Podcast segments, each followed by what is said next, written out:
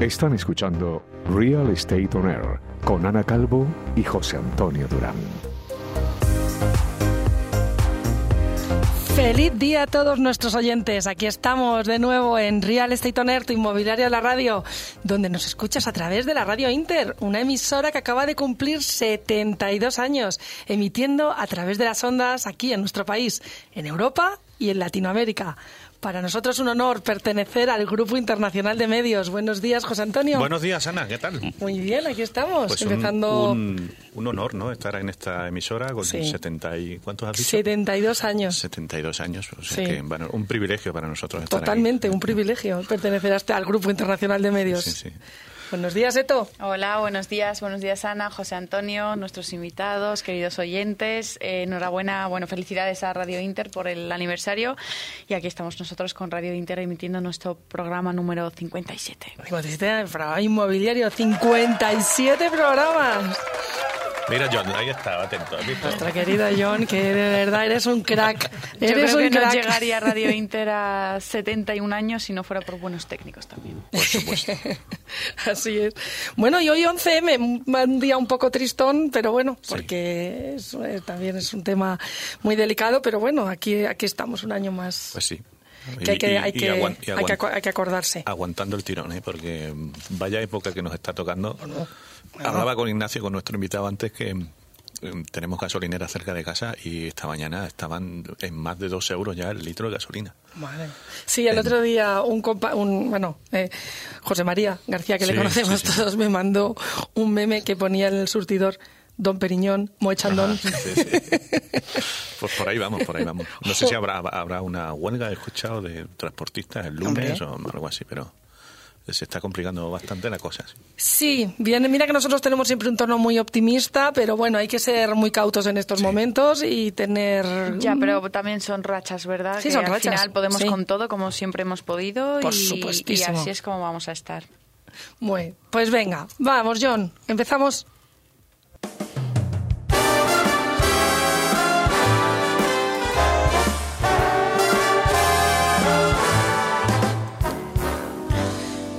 Pues hoy sí que traigo un inmueble singular.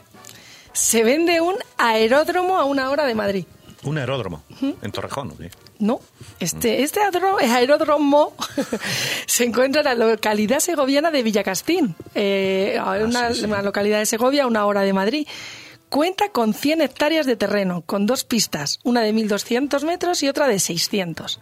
El terreno cuenta además con dos hangares de 700 metros cada uno, un club social con capacidad para 60 personas y cuatro apartamentos completamente equipados. El complejo es totalmente sostenible ya que cuenta con un aerogenerador y placas solares que alimentan a toda la finca y dispone de un pozo con bomba de impulso y depósitos para almacenaje de agua. Bueno, ya que querías un avión privado, Mira, entre el, el búnker de la semana pasada, eh, ahora el aeródromo, el aeródromo. Ana, nos, sí, sí, es singular. todo, nos ¿no? estás mandando mensajes, ¿no? Os Porque- estoy mandando mensajes. Compraros un avión privado, luego un hangar y luego hacéis un búnker. Sí, sí, son, son mensajes Sí, subliminales. subliminales, ¿no? Sí, Bueno, pues ¿sabes cuán- por cuánto se vende este complejo? ¿Con aviones o sin aviones? Sin. Pues yo qué sé, dos millones de euros. Bueno, pues mira, al final ya te digo, si cada vez que me dices un precio me sale todo barato, 1,2. 1,2. Bueno, Sí, pues ¿eh? es que yo estoy, sabes que yo lo tiro siempre. O sea que, 1,2 y luego más o menos un jet privado que te puede costar desde 2 millones, Pues tres. 3 milloncitos. Claro, por ahí tienes, tienes todo, hasta cuatro apartamentos. solo hace falta pilota, saber pilotar un poco el avión, ¿no? Bueno, ese es el siguiente paso, ese es el siguiente ya. Bueno, venga. Bueno, pues ya sabéis, otro inmueble singular que podéis comprar. Hola amigos, soy Juan Carlos Rubio, socio y director de Acebo de Rubio Abogados y os recomiendo el programa Real Estate On Air de Radio Inter protagonizado por Ana Calvo y José Antonio Durán. Muchas gracias. Estás escuchando Real Estate On Air, tu inmobiliaria en el aire.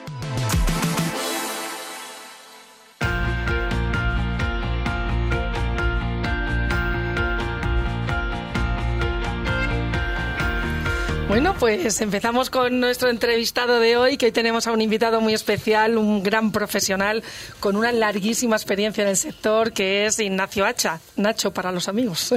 Claro que sí, Ana. Bueno, días, bueno Nacho. para Buenos nosotros, días. vamos, Buenos días, José Antonio. un Hola, placer que estés aquí con nosotros, Ignacio, que tú tienes una larguísima trayectoria profesional y es un honor de que estés aquí también, de verdad. O sea, Muchísimas gracias, de verdad. La verdad es que es un placer que me hayáis invitado, te lo decía antes. Primera vez en la radio. Mira que nos hemos lidiado con medios de comunicación durante todos estos años y es la primera vez que, que vengo a la radio y me hace muchísima ilusión. Y con el día que hace fuera lloviendo, pues mejor que aquí, imposible. Pues nada, ¿Eh? no, otra cosa no, pero te garantizamos una, una horita divertida. divertida, sí. Pues nada, pasarlo bien. Bueno, voy a hacer una pequeña introducción de quién es Ignacio Hacha para quien no le conozca, pero vamos, como os digo, cuenta con una larguísima experiencia de más de 20 años en el sector del retail y del real estate, comenzando su trayectoria desempeñando funciones de dirección en el, en el área de expansión para firmas como Festamoda, de House. Trabajó como director nacional en Ruan Inmobiliaria y en otras consultoras como Aguirre Newman. En el 2011 entró como socio en la compañía de Kuzman Wayfield en España y fue Head of Retail eh, de la agencia durante 10 años. Actualmente es Chief Operating Officer and Head of Leasing de Retailco en- del Grupo Santander. O sea que fenomenal, además, Ahí queda eso, ¿no? Ahí queda eso. No, pero es un, Los anglicismos. es un- no, pero que ahí queda eso y de toda tu trayectoria, eh, Nacho, que al final eh, da gusto que vengáis a este programa, gente. Estamos dando voz a un sector eh, inmobiliario que llevamos muchísimos años, que conocíamos muy bien y que era un sector muy cerrado, era mucho entre profesionales. Y ahora acercarlo al oyente, eh, un tema tan apasionante como es el nuestro, ¿verdad? Me parece una fantástica iniciativa porque el mundo inmobiliario, el sector inmobiliario, el retail, bueno, en general, eh, este sector mueve muchísimo dinero, muchos puestos de trabajo. Posiblemente el retail sea el, segmento eh, que más puestos de trabajo eh, genere. Y, y la verdad es que, que es un honor que, que estar aquí que, y que apoyéis eh, estas iniciativas. Felicidades. ¿eh? Gracias. Bueno, y para empezar, bueno, a ver, cuéntanos un poquito cuál es la misión a que os dedicáis en Retailco. Bueno, vamos a ver, Retailco es un, eh, es un vehículo inmobiliario eh, participado al 100% por el, por el Banco Santander. Eh, es una compañía con una vocación patrimonialista y de gestión eh, inmobiliaria. Eh, como decía, pertenecemos al, Grupo Santander a nivel corporativo, aunque somos un, vehículo independiente desde el punto de vista de gestión y, nuestro bueno nuestro cometido nuestra misión es poner en valor esos activos que quedan desafectos de, de la actividad bancaria eh, como tal y que son propiedad de, nuestro accionista y, ponerlos en valor significa eh, trabajar sobre ellos, eh, buscar su mejor salida a través de, muchas palancas, ¿no? que podremos hablar posiblemente luego, pero, pero el objetivo es crear un vehículo patrimonialista que tenga sentido y que sea atractivo para el mercado inmobiliario. Eh, dices, creamos, queremos crear valor a través de muchas palancas. Pues aprovechamos que, que Sí, estamos aquí claro. y, y enganchamos con tu, con tu última Y- y- reflexión. ¿Cómo lo hacéis? ¿Cómo, qué, palancas tenéis para Pues ponerlo en mira, valor? y además este es uno de los, de los atractivos que hizo que, que yo cambiase mi carrera profesional eh, y diese este salto. ¿no? Eh, hay, hay muchas maneras de, de- de aportar valor a, a- a un inmueble, ¿no? Yo siempre digo la- una frase que, es, que es- a lo mejor es muy simple, ¿no? Pero aplicándole materia gris y tiempo. Eh, pues con conocimiento eh, hay muchas maneras eh, de, de encontrarle ese valor añadido a un inmueble. Primero hay que conocer el mercado, hay que ver cuál es el uso adecuado para ese inmueble. Una vez has identificado cuál es el uso adecuado, adecuado para ese inmueble, intentar, si es necesario, cambiarle el uso. Y se le puede cambiar el uso de diferentes maneras. ¿no? Un, un- un inmueble que ha tenido un uso previo de retail puede pasar a ser eh, un uso residencial, un uso eh, eh, trasteros, por ejemplo. Eh, en edificios puedes convertirlos a residencial o a hotelero. Y dentro del propio eh, uso de retail, eh, las licencias son muy importantes. ¿no? no es lo mismo tener una licencia para una actividad que para otra.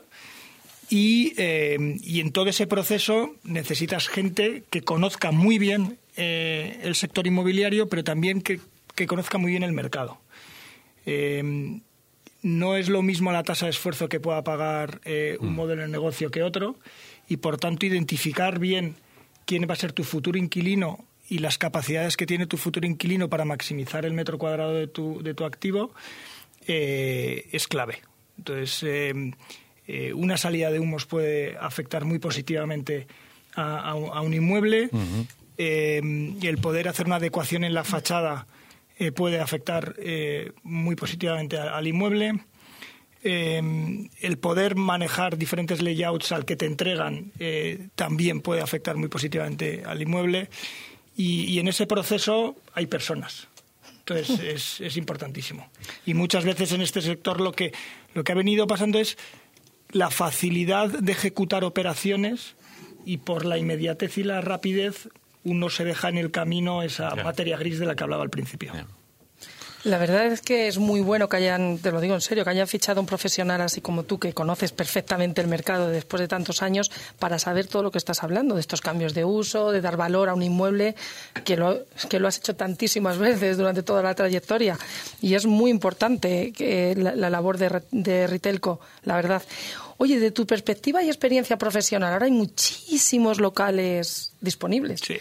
y vacíos. Eh, ¿cómo, ¿Cómo ves que, se, que pueden ir los precios tal y como estamos? Lo que pasa es que ahora estamos también en un momento de mucha Sí. incertidumbre. Bueno, es- esa es la, es la, la pregunta y la respuesta recurrente que, que nos hacemos desde hace bastante tiempo. O sea, evidentemente un exceso, un exceso de oferta y una baja demanda afectará a, a- al- a las rentas, pero hay que identificar muy bien y, yo diferenciaría muy bien los sectores dentro del sector inmobiliario, ¿no? o sea, los, segmentos dentro del sector inmobiliario.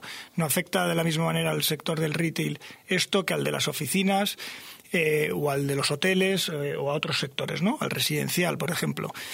Eh, si nos centramos un poco en, en el retail, eh, nos vamos a encontrar con, con producto que, que hay una mejor un exceso de oferta de un producto que, necesita ajustarse eh, eh, los valores para poder darle salida, porque es un producto que no es eh, exclusivo, que no es diferenciador y que tiene muchos competidores. Por lo tanto, bueno, ante esa disyuntiva, lo lógico y lo, y lo inteligente es ir a valores de mercado y dar facilidades y encontrar un partner. Cuando digo un partner es que es que a veces en ciertos inmuebles eh, tu inquilino es tu socio casi. Eh, No estoy hablando de rentas variables, que nadie se asuste, pero, pero o, o que nadie se alegre, pero, pero lo que estoy hablando es que a, a tu inquilino le tiene que ir bien, tiene que ser un negocio sano, tiene que salir las cuentas para que te puedan pagar la renta.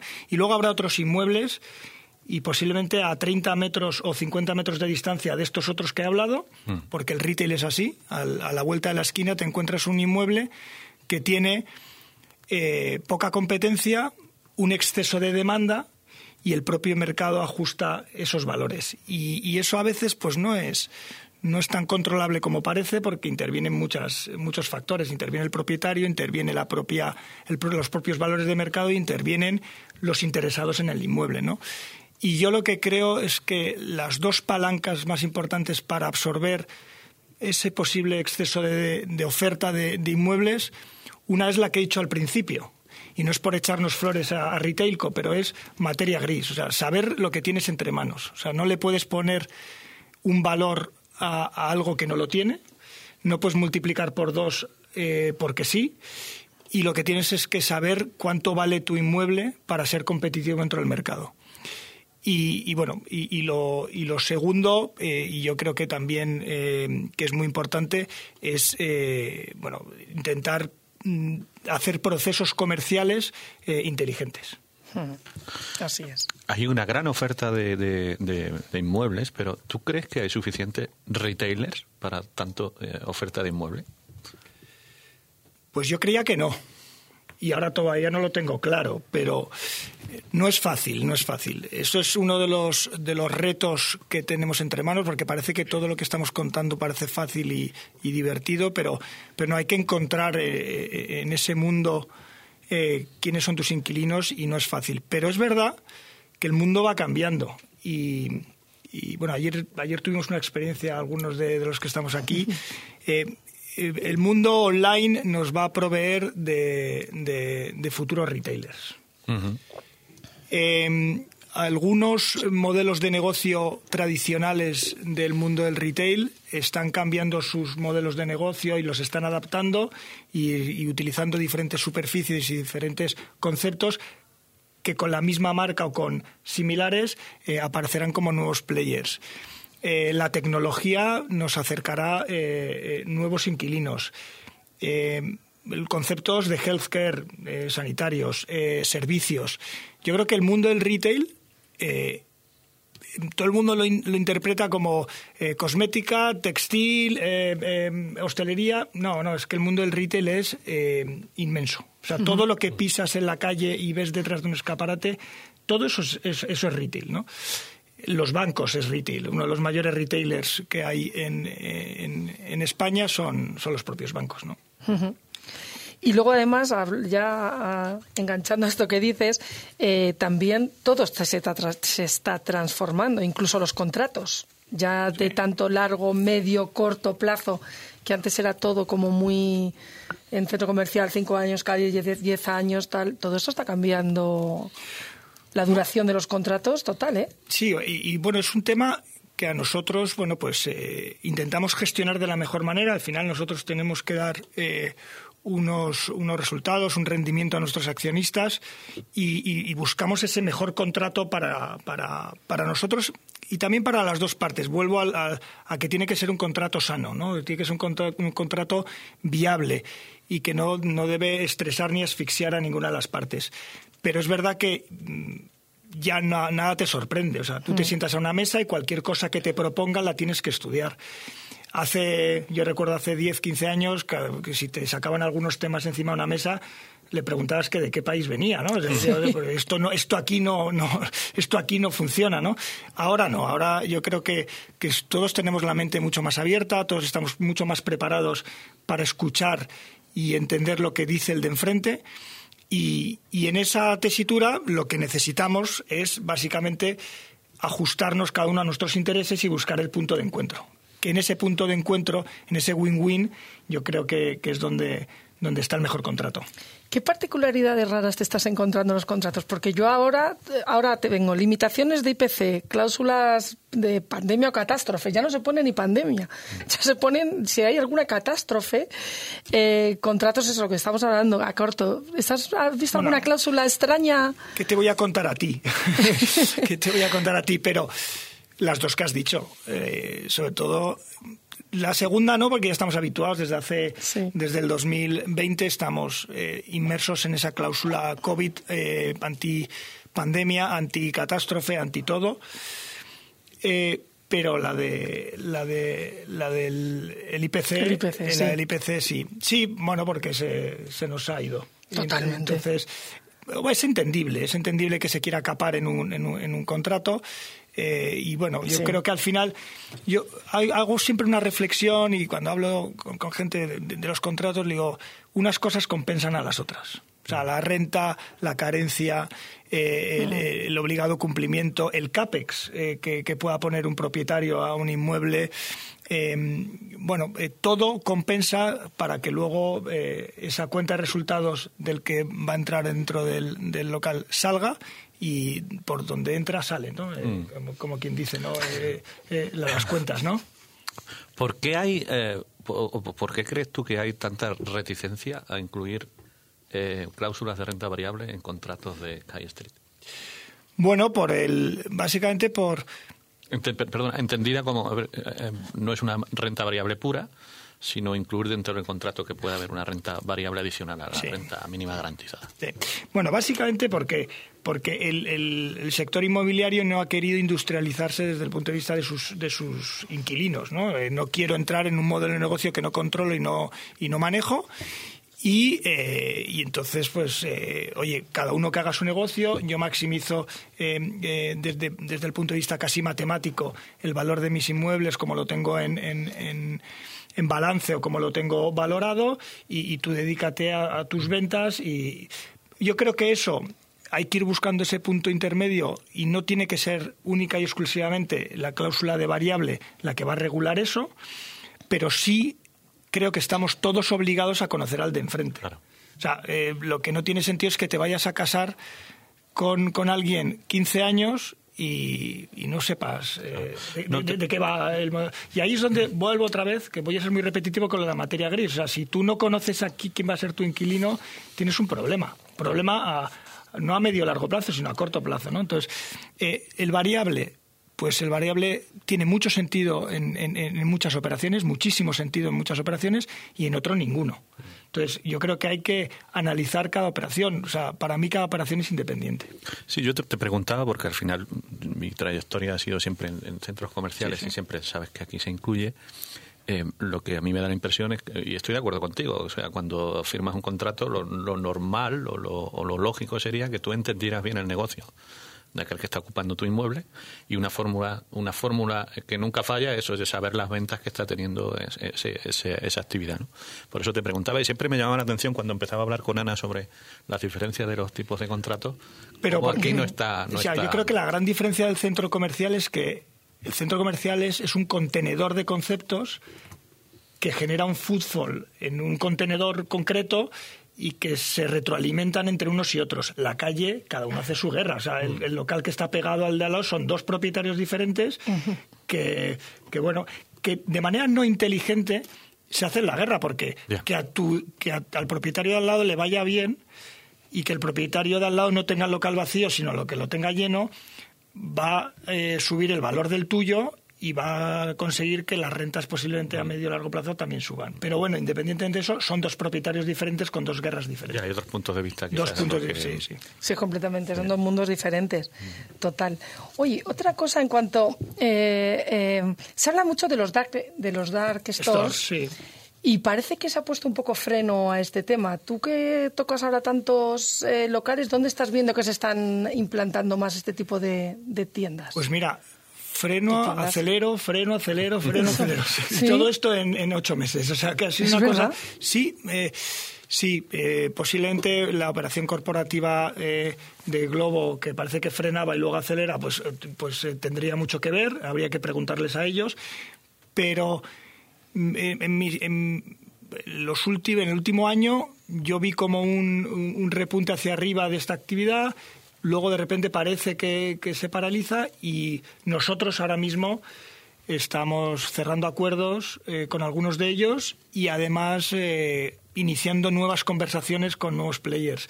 Entonces parece, y son sensaciones, eh, porque no tengo certeza en este sentido, pero sí es verdad cuando, cuando vuelves a ver a esas, a esas empresas sentarse a la mesa contigo, pues entiendes que, el modelo de negocio sigue, que el modelo de negocio está creciendo. ¿no? ¿Y dónde se están implantando? Porque hay un caso, se, se puso Globo en plena calle Don Ramón de la Cruz. Bueno, bueno, se armó una en la calle, o sea, solo faltaba la calle haciendo una cacerolada, porque claro, eran las motos pasando.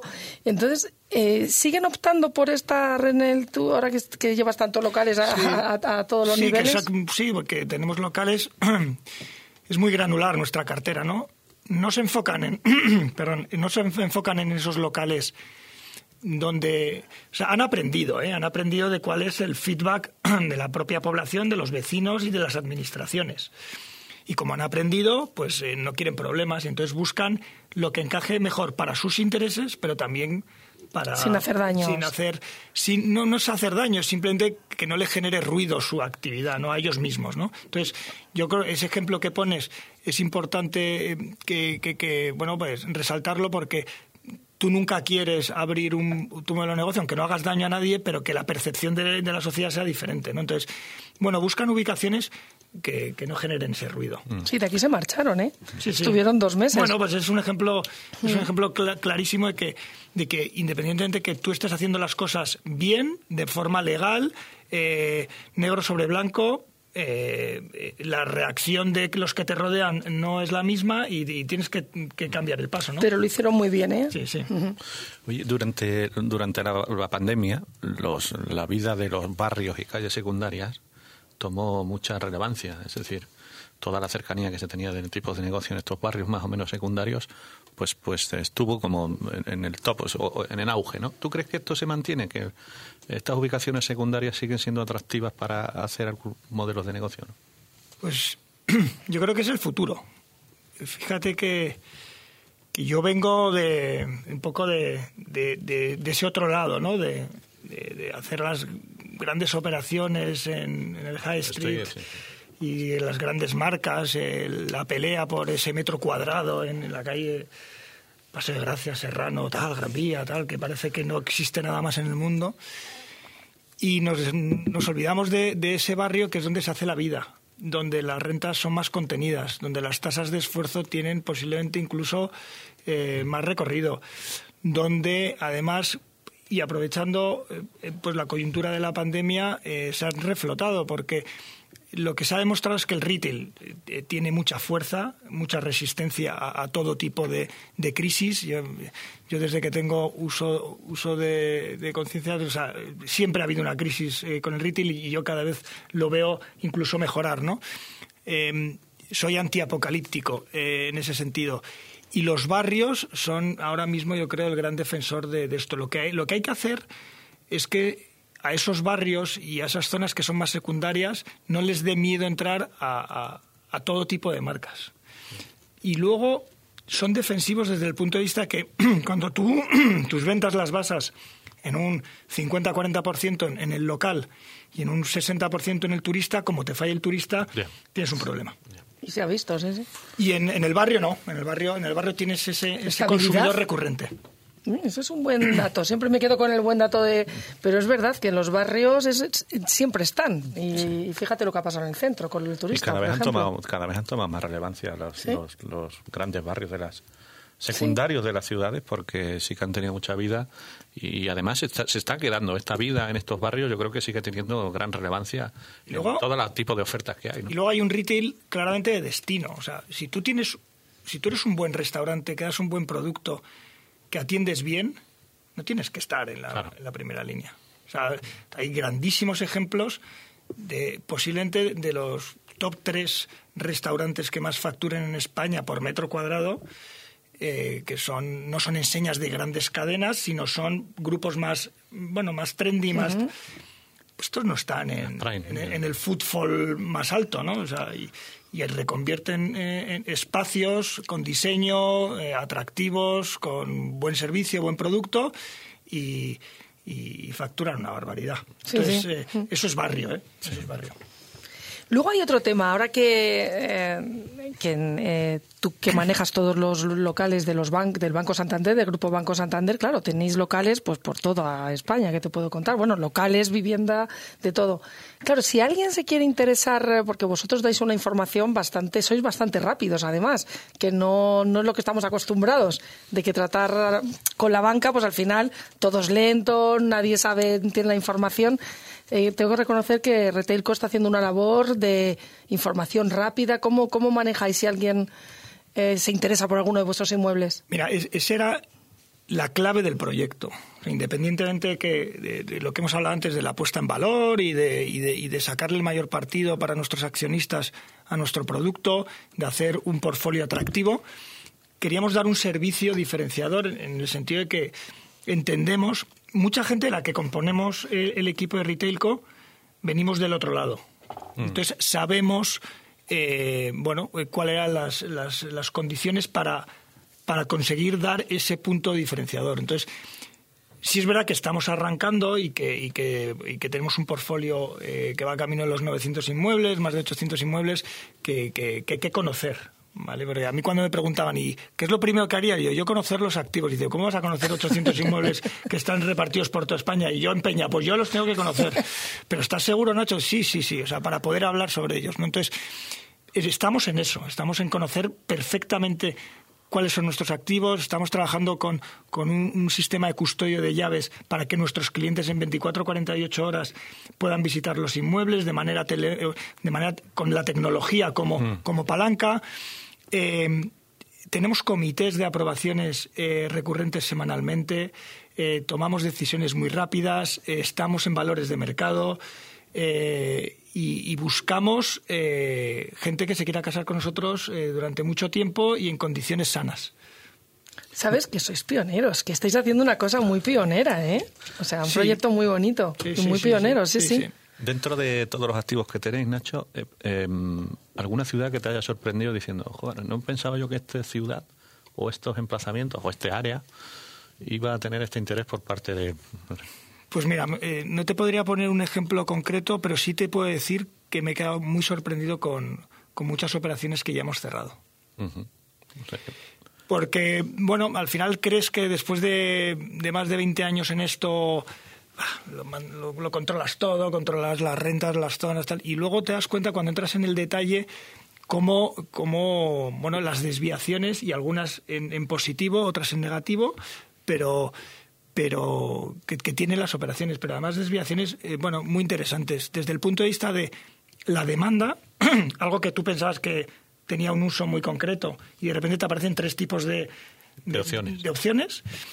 y que encima pues eh, lo valoran de una manera mucho más positiva a la que tú pensabas que, que, que, podía valer. Y al lado contrario lo mismo, ¿no? Pero, pero eh, eh, yo digo que es un mercado súper vivo y, la verdad es que me estoy llevando eh, pues eh, muy buenas experiencias. sí, porque al final siempre piensas en grandes ciudades, ¿no? Cuando, cuando hablas de esto y, te sorprende otras ciudades que no, a lo mejor no tienes en tu, en tu radar de inicio, pues, te podría decir, o sea, hay, hay poblaciones que las tenía yo fuera de mi radar en el pasado y que, pues, poblaciones en en, Galicia o en Cádiz que, bueno pues que las conocía pero pero que mm. no no desde el punto de vista de retail. Y estamos cerrando ahora mismo operaciones muy muy interesantes que, os contaremos. Lo siguiente, una agencia de turismo, porque vas a conocer toda España y todos los rincones de, de nuestro país, vamos. Bueno, Nacho, ojo, un placer. Estaríamos hablando contigo, vamos, horas y horas y horas y horas. Y yo con vosotros.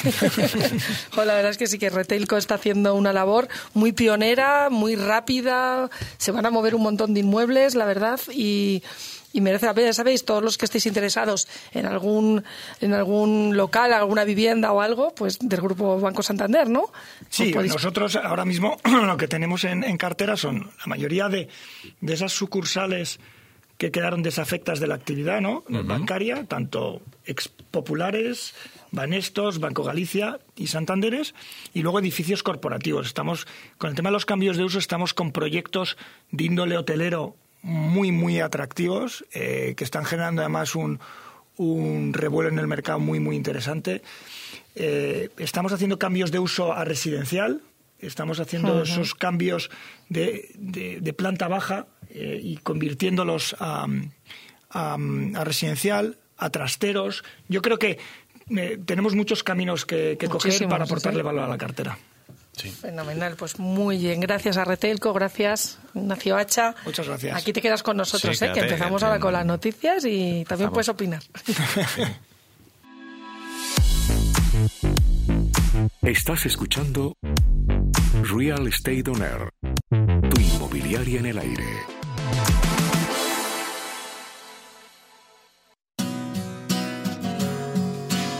Pues mira, eh, como siempre, a raíz de la charla con nuestro invitado, eh, eh, uno de los temas importantes que a destacar esta semana y que, que he tenido la oportunidad de contrastar en varios medios es que el High Street toma aire y la contratación en Madrid y Barcelona se sitúa en niveles prepandemia. la consultora inmobiliaria Kuzman Westfield, que la conoces bien, a través de su informe Transparency in High Streets, analiza el comportamiento durante, el año pasado de las principales eh, arterias comerciales de las ciudades de Madrid y Barcelona, que cubre una superficie de 655.000 metros cuadrados y 1.000 locales comerciales. El estudio confirma que después de casi dos años del comienzo de la crisis sanitaria, el modelo de los locales comerciales en las zonas prime y super prime han mostrado más resiliencia de la esperada. El acumulado anual, según este informe, de absorción de superficie comercial en estas zonas en ambas ciudades durante 2021 se ha situado ligeramente por encima de eh, las opciones que había eh, pre-COVID. Tanto en Madrid como en Barcelona, las zonas secundarias muestran un comportamiento algo diferente, donde todavía la actividad de los operadores es más reducida, es lo que hemos comentado antes, pero que sigue teniendo su, su importancia. Según datos del informe, en 2021 se contrataron un total de 34.500 metros cuadrados de espacio comercial, muy por encima de los 18.000 del 2020 y superando también los 32.600 de 2019. O sea que en esta, este informe revela que el High Street eh, sigue teniendo una importancia muy relevante dentro del sector inmobiliario ¿no? en, Madrid y Barcelona. Absolutamente. Y, yo creo que bueno, confirma dos cosas, ¿no? que, el retail el retail sigue vivo mm. y, que es necesario para, para, las ciudades y para la sociedad y, y, que bueno que el que se para se muere. Sí, así es. Y por último, destacar este informe que el mercado de capitales se mostró también muy dinámico durante el pasado ejercicio, con un volumen de inversión en locales comerciales a nivel nacional de 540 millones de euros. Esto supone un incremento de casi el 65% comparado con el volumen registrado en 2020. Otra, otra buena, otro buen pulso de que la inversión sigue teniendo eh, mucho apetito por, por, este tipo de activos, ¿no? Entonces, bueno, pues esto era lo que podemos destacar de este informe que me pareció interesante y que viene un poco a, corroborar lo que Nacho nos ha estado contando durante su charla, ¿no? Sí, a ver si sigue todo así, que, vamos, vamos muy bien encaminados. Bueno, y ya está Marta, creo, ya está con nosotros ya Retail. Hola, aquí estoy. Hola, Marta. ¿Qué tal estáis? Muy bien, ¿y tú? Muy bien. Después de visitar Wow esta semana, que creo que vosotros también habéis estado. Sí. Bueno, aquí ha ido todo el mundo menos yo. Eso me, ha parecido ir, sí, sí, Pues bueno, os voy a contar un poco las noticias de la semana, empezando por esta. Mañana, como sabéis, abre al público WOW, el espacio comercial que Dimas Jimeno, expresidente del Corte Inglés, ha desarrollado en la Gran Vía madrileña, justo en el edificio donde se ubicaba el Hotel Roma, que creo que esto ya lo habíamos comentado, tiene arriba una loba eh, amamantando a los lobetnos y, bueno, un poco representativo de lo que fue. Y el pasado miércoles ya Retail pudo visitar este lugar, que se vende a sí mismo como una plataforma experiencial de marcas emergentes y tradicionales, combina ambas, en un espacio físico y digital, digital. Y bueno, Wow combina por un lado la tienda y por otro lado su web, que es un e-commerce con la última tecnología. El espacio físico ahora mismo acoge unas 120 marcas, que esto no sé si lo sabéis, porque es mm. un dato que nos dieron allí mismo. Luego en el online hay más, pero allí a unas 120. Y bueno, cada planta, eh, pudimos ver, está dedicada a una sección diferente, tecnología, belleza, moda, gastronomía, cultura, deportes y bueno, entre otras. Va a tener también una planta de restauración que todavía no está abierta, quedará a la calle de atrás, calle de la Reina me parece que es. Y bueno, todo, todos los espacios cuentan con un estilo propio, una decoración e iluminación específicas para el espacio, colores diferentes, muy, muy llamativo. El espacio la verdad es que es muy llamativo y está bien para ir a visitarlo y para ir a comprar, por supuesto. Y bueno, para comprar, la, particularidad es que allí no vimos cajas, entonces preguntamos, ¿y aquí la gente cómo paga, no? Bueno, tú vas metiendo tú los artículos que te interesan gracias a unas PDAs que tienen los asistentes en tu cesta de la compra, como si estuvieras comprando online, y luego al final pues eh, haces el pago con tu, con tu usuario, como si pagaras en otro e-commerce, y después te puedes llevar la compra o que te la manden a tu casa o incluso partirla y llevarte algo que necesites y algo que te lo que te lo envíen. Claro, preguntamos para gestionar todo esto cómo hacen porque allí no puede haber todos los artículos a lo mejor que se demandan desde la web y allí. Entonces tienen unos almacenes logísticos, uno fuera de Madrid y otro allí mismo muy cerca de la Gran Vía, nos dijeron, de 700 metros cuadrados desde el que gestionan todo, todos los, los Sí, sí, tenían todo, además todas las tallas y demás. Sí, sí, tienen muchas cosas, pero bueno, yo entiendo que si la gente compra online además de allí, pues a lo mejor hace falta más. Y por eso tienen los almacenes logísticos, que ahora están tan de moda. Bueno, eh, no sé qué os pareció a vosotros, pero...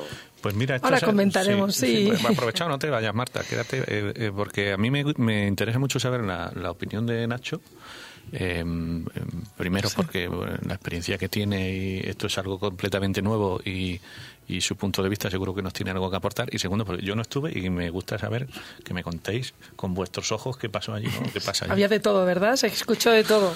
Se escuchó de todo, pero yo, eh, yo voy a seguir en mi línea porque yo eh, ayer lo escribí un post en, en, en, LinkedIn y no, y no voy a llevarme la contraria a mí mismo, ¿eh? Entonces, Yo soy muy fan de los atrevidos, soy muy fan de las nuevas ideas, soy muy fan del retail y, todo eso es wow. Otra cosa es que cada negocio tiene su arranque tiene su, su madurez y que y el negocio lo veremos, ¿no? Pero a mí eh, convertir un edificio que lleva tantos años eh, disponible, hablábamos antes de la demanda y la oferta, ¿no? Y este, este edificio lleva, eh, bueno, pues ofertándose tantos años que, y que lo han visto tantos retailers, tantos y tantos y tantos, que llegue un retailer nuevo con ganas, con fuerza, lo llene lo llene de contenido y de, y de, ideas nuevas. Y luego la confirmación de algo que llevo muchísimos años, ahora ya decirlo es, es,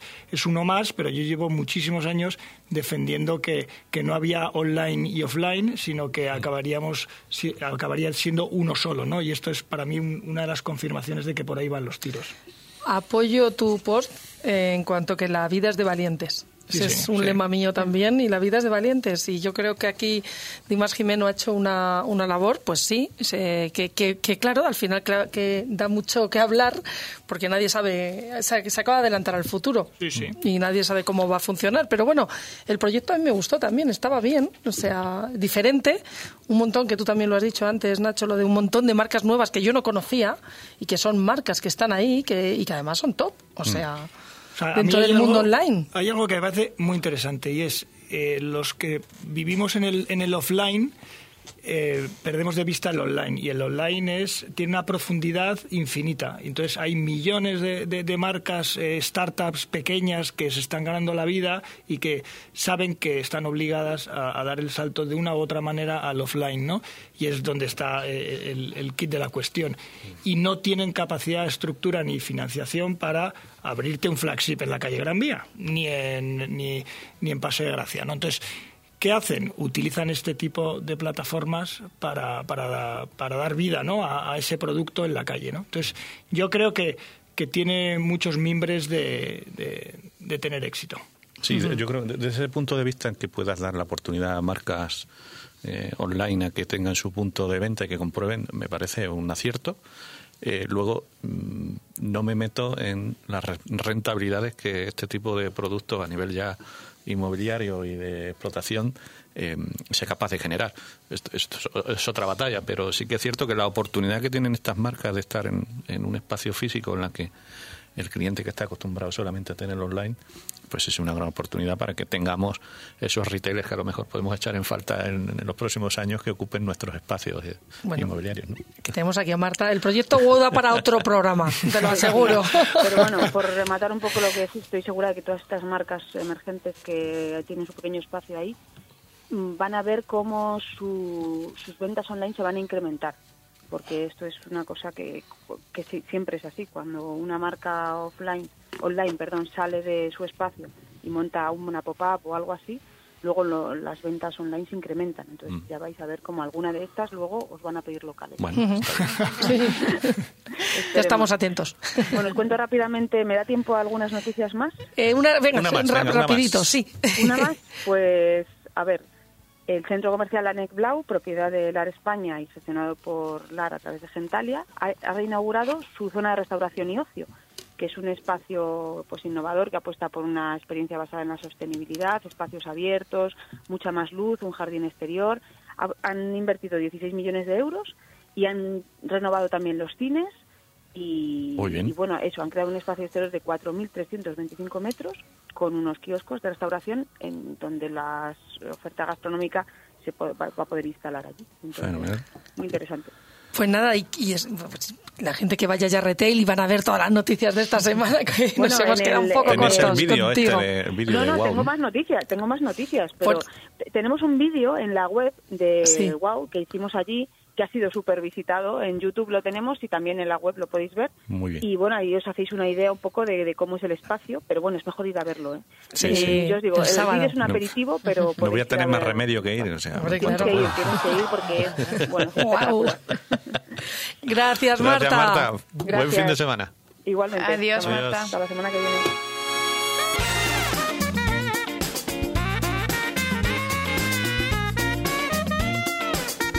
Empieza el quiz de Eto. Bueno, antes de empezar el, quiz así tan divertido, quiero presentar, quiero decirle a nuestros queridos oyentes que tenemos una invitada súper especial hoy. Tenemos aquí a Agueda García, una gran profesional del sector y quiero darle bienvenida a Águeda. Muchas gracias, un honor y un placer estar aquí con vosotros. Hemos invitado a Águeda aquí a, nuestra, digamos, jornada de puertas abiertas, ¿no? Que tenemos cada viernes, ¿no? pues estáis invitados a, venir a vernos en, aquí en directo en la emisora, en, Orense 68. Y Águeda es una de nuestras mayores seguidoras, sí, eh, por lo cual la hemos invitado a que estuviera hoy aquí y un placer que estés muchas aquí. Gracias, muchas gracias. Cuando quieras, ya sabes. ¿eh? Estar aquí.